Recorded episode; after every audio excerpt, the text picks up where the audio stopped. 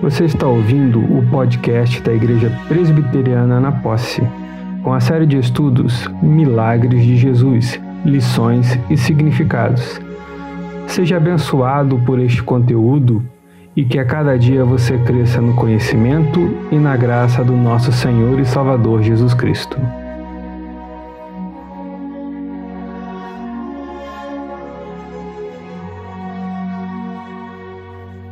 Olá, meu querido irmão, minha querida irmã. Aqui quem fala é o reverendo Daniel Oliveira Kozlovski, pastor da Igreja Presbiteriana na Posse. Bom estarmos juntos mais uma vez para prosseguirmos em nossa jornada pelos milagres de Jesus, lições e significados. Hoje estaremos estudando o sinal realizado por Jesus, que é a cura do homem junto ao tanque de Betesda. Este sinal está registrado no Evangelho de João, capítulo 5, versículos 1 a 15, que é o texto que eu convido você a visitar, caminhar dentro da história conosco e assim observando nesse relato as lições e os significados que eles têm para a nossa vida. Esse relato nos traz a história de um homem que estava junto ao tanque de Betesda, e segundo o texto vai dizer, havia 38 anos. O tanque de Bethesda era uma construção ampla que possuía cinco pavilhões. Esses pavilhões eles eram cobertos de forma que as pessoas que ali estavam podiam se abrigar, permanecer ali por algum tempo sem padecer sob o sol ou sofrer com as intempéries que poderiam advir. As pessoas poderiam permanecer ali por longo tempo. E segundo ah, o relato que nós vemos desse texto, de fato isso acontecia, porque o evangelista João vai dizer que ali havia uma multidão de enfermos, como cegos, surdos, coxos, enfim, várias pessoas que padeciam de enfermidade que iam até aquele tanque para encontrar, segundo criam, a cura. A esperança de ir até o tanque de Betesda se fundava justamente na questão em que havia uma crença de que de tempos em tempos um anjo descia sobre aquele tanque e movimentava as águas e assim aquele que se jogasse primeiro na água em movimento seria curado. A movimentação das águas do tanque de Betesda, segundo alguns estudiosos, se dava por um aumento de pressão no interior do tanque que gerava então assim esse deslocamento de água. Não há nenhuma evidência que de fato essas águas possuíam algum tipo de poder curativo. Não há nenhuma evidência de que seja realidade a crença que haveria de fato o descer de um anjo que movimentaria as águas e assim ocasionando a cura daquele que se lançasse no tanque. De toda maneira, nós podemos encontrar em Bethesda, nesse tanque, o lugar aonde as pessoas colocavam a sua esperança, buscavam ali a libertação dos seus flagelos. Interessante observar que Bethesda tem como significado da língua original casa da misericórdia. No entanto, o que se observa realmente é que em Bethesda havia pouca misericórdia, porque muitas dessas pessoas estavam ali abandonadas pela sua própria família e vê-se também que há uma disputa individualista de cada um buscando a sua cura. Uma das provas dessa disputa individualista é o relato do próprio homem, que vai dizer que não consegue alcançar a água porque sempre que ele está indo, alguém vai e se joga primeiro. Enfim, o que fica comprovado é que Betesda, embora signifique casa da misericórdia, na verdade era o retrato da casa da miséria. Pessoas que colocavam a sua esperança e, por fim, elas viviam um desafio de desesperança no seu dia a dia. E é aqui que eu quero fazer minha primeira parada com você para que percebamos essa lição que este sinal nos apresenta. É o desafio da desesperança. Por que o desafio da desesperança? Jesus, quando ele está naquele local, ele identifica um homem que ele sabe que está ali há bastante tempo 38 anos, como vai dizer o texto. Jesus se dirige até esse homem e faz a ele uma pergunta simples: Você quer ser curado? A resposta, igualmente, deveria ser simples e até mesmo, do nosso ponto de vista, óbvia. Deveria ser: sim, eu quero ser curado. No entanto, esse homem ele já havia passado por tantas decepções, ele já sofria tanta desesperança do seu dia a dia de estar ali naquele lugar, trazendo no seu corpo as diversas marcas da sua enfermidade, da sua longa espera, que ele toma tempo para listar a causa da sua desesperança. A causa daquilo que ele atribui como sendo a razão do seu fracasso, a sua incapacidade de chegar até a água, a indiferença de outros que não o ajudavam a chegar até a água. Ele não responde à pergunta de Jesus: Sim, eu quero ser curado. Mas ele lista o porquê ele não consegue ser curado. Ele traz diariamente em si esse confronto com a desesperança que se coloca sobre ele, colocando a sua dificuldade, mostrando a ele a sua incapacidade de obter aquilo que deseja o seu coração. Aquele homem estava ali dia após dia durante 38 anos, um longo tempo. No entanto, o que se percebe é que esse tempo não é expressão de perseverança. Muitos poderiam argumentar, sim, mas ele é perseverante, 38 anos é muito tempo para permanecer. Mas esse homem ele mostra que ele não tem perseverança alguma. Ele já não tem nem mais sequer esperança. Provavelmente ele fique ali junto ao tanque de Bethesda, até mesmo por uma questão de comodidade. Ele foi desafiado pela desesperança e foi derrotado por ela. Meu querido irmão, minha querida irmã, meu companheiro de jornada pelos milagres de Jesus.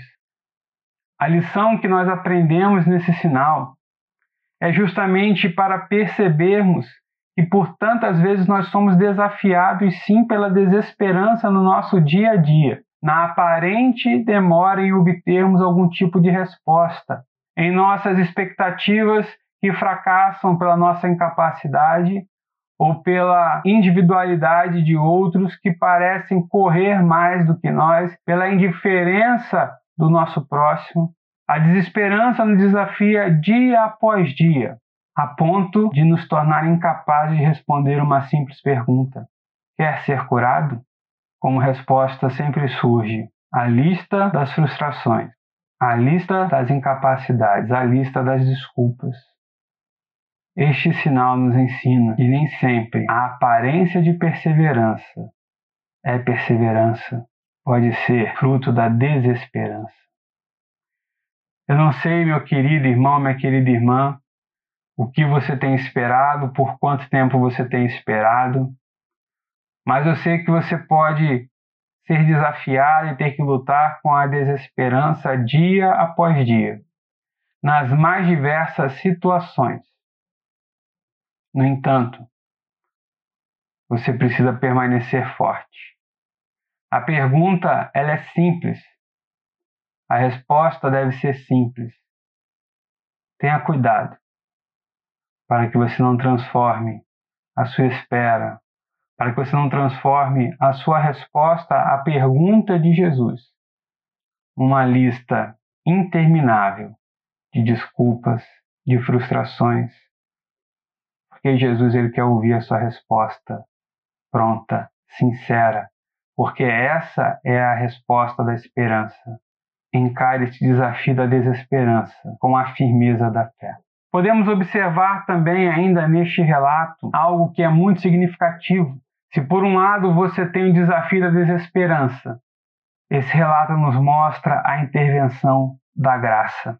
Volto a olhar para o texto e nesse diálogo que Jesus tem com aquele homem, com aquele paralítico, Jesus faz a pergunta simples e deveria ter uma resposta simples. No entanto, ele recebe uma resposta que é uma lista das limitações, das frustrações daquele homem. É interessante observar justamente a reação de Jesus. Jesus não responde a ele simplesmente dizendo: Eu te fiz uma pergunta, você me deu uma lista. Então, passar bem, fique na paz, que a água se mova e você consiga chegar lá. Ele não dá uma ordem aos seus discípulos, tipo, Pedro, João, peguem ele, coloquem na perto da água para quando a água se mover, ele poder se jogar dentro da água assim, quem sabe ser curado. Não.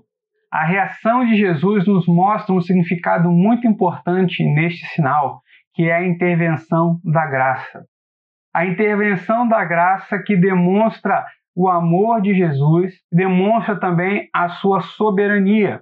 Diante da resposta do homem que apresenta as suas limitações, quase que uma justificativa para ter a certeza de que ele não poderia jamais ser curado. Jesus intervém em todo aquele cenário, mostrando a sua graça, mostrando também o seu agir misericordioso. ele vai dar uma ordem direta ao paralítico: levanta-te, toma a tua cama e anda. O que esse texto nos mostra, meu querido irmão, minha querida irmã, é que em meio à nossa resposta a Jesus, com a nossa lista interminável das nossas limitações, das nossas desculpas, das nossas fragilidades, das nossas frustrações durante toda a vida, Jesus ele está pronto e disposto a intervir com graça, de forma soberana, de forma plena, a demonstrar o seu querer, a demonstrar o seu agir e o seu amor. A intervenção da graça fica clara neste sinal, pela a forma como Jesus ele demonstra o seu amor e como ele ordena aquele paralítico, aquele se livre diretamente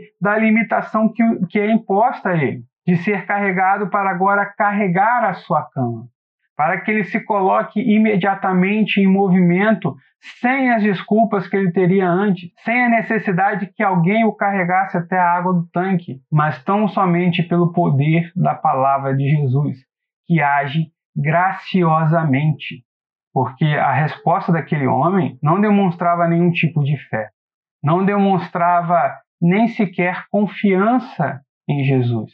No entanto, Jesus intervém de forma graciosa na vida daquele homem, mudando a sua sorte, dando a ele toda a capacidade para que pudesse então ser livre da sua enfermidade e pudesse então voltar a andar. Meu querido irmão, minha querida irmã, este sinal nos ensina exatamente que nós devemos depender e confiar na intervenção da graça de Jesus Cristo. Na intervenção graciosa que o nosso Deus executa em nossa vida, independentemente do nosso merecimento, mas Ele o faz porque Ele é amoroso e gracioso, e também porque Ele é soberano. Ele age sobre todas as coisas e sobre todos, para fazer refletir a sua vontade, para fazer com que a sua glória seja percebida por toda a redondeza da onde estão aqueles a quem ele ama, para que o seu nome seja exaltado. É interessante, meu querido irmão, minha querida irmã, que o exemplo daquele homem junto ao tanque de Betesda possa também nos desafiar não a cedermos à desesperança, mas a percebermos a intervenção da graça de Deus em nossa vida.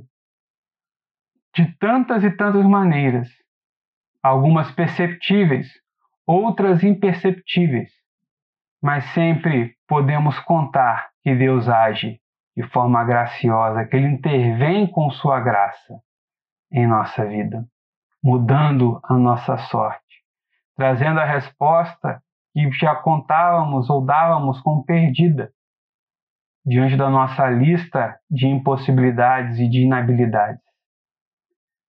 Meu querido irmão, minha querida irmã, que você possa se debruçar sobre o relato deste sinal e assim perceber a intervenção da graça do Senhor em sua vida e não ceder ao desafio da desesperança que nos assedia a cada momento, a cada instante dessa nossa existência neste mundo. Que você esteja sempre pronto a ouvir a palavra de Jesus, na certeza de que Ele intervém de forma graciosa na sua vida. Que Deus te abençoe. Eu quero orar com você. Senhor Deus, louvamos o teu santo nome, Senhor, pela intervenção graciosa que tu tens feito em nossa vida de tantas formas que tantas vezes não percebemos. E te pedimos, Senhor, nos fortaleça, fortalece nosso coração, fortaleça a nossa mente, fortalece, Senhor, a nossa fé, para que nós não venhamos a sucumbir ao desafio da desesperança, mas nos mantenha, Senhor, firmes, confiantes em Ti. Ó Senhor, continua a nos ensinar pela Tua palavra, pelos sinais registrados, executados pelo Teu Filho amado Jesus Cristo, o nosso Salvador, em nome de quem nós oramos. Amém. Este foi o podcast da Igreja Presbiteriana na Posse, com a série de estudos Milagres de Jesus, Lições e Significados.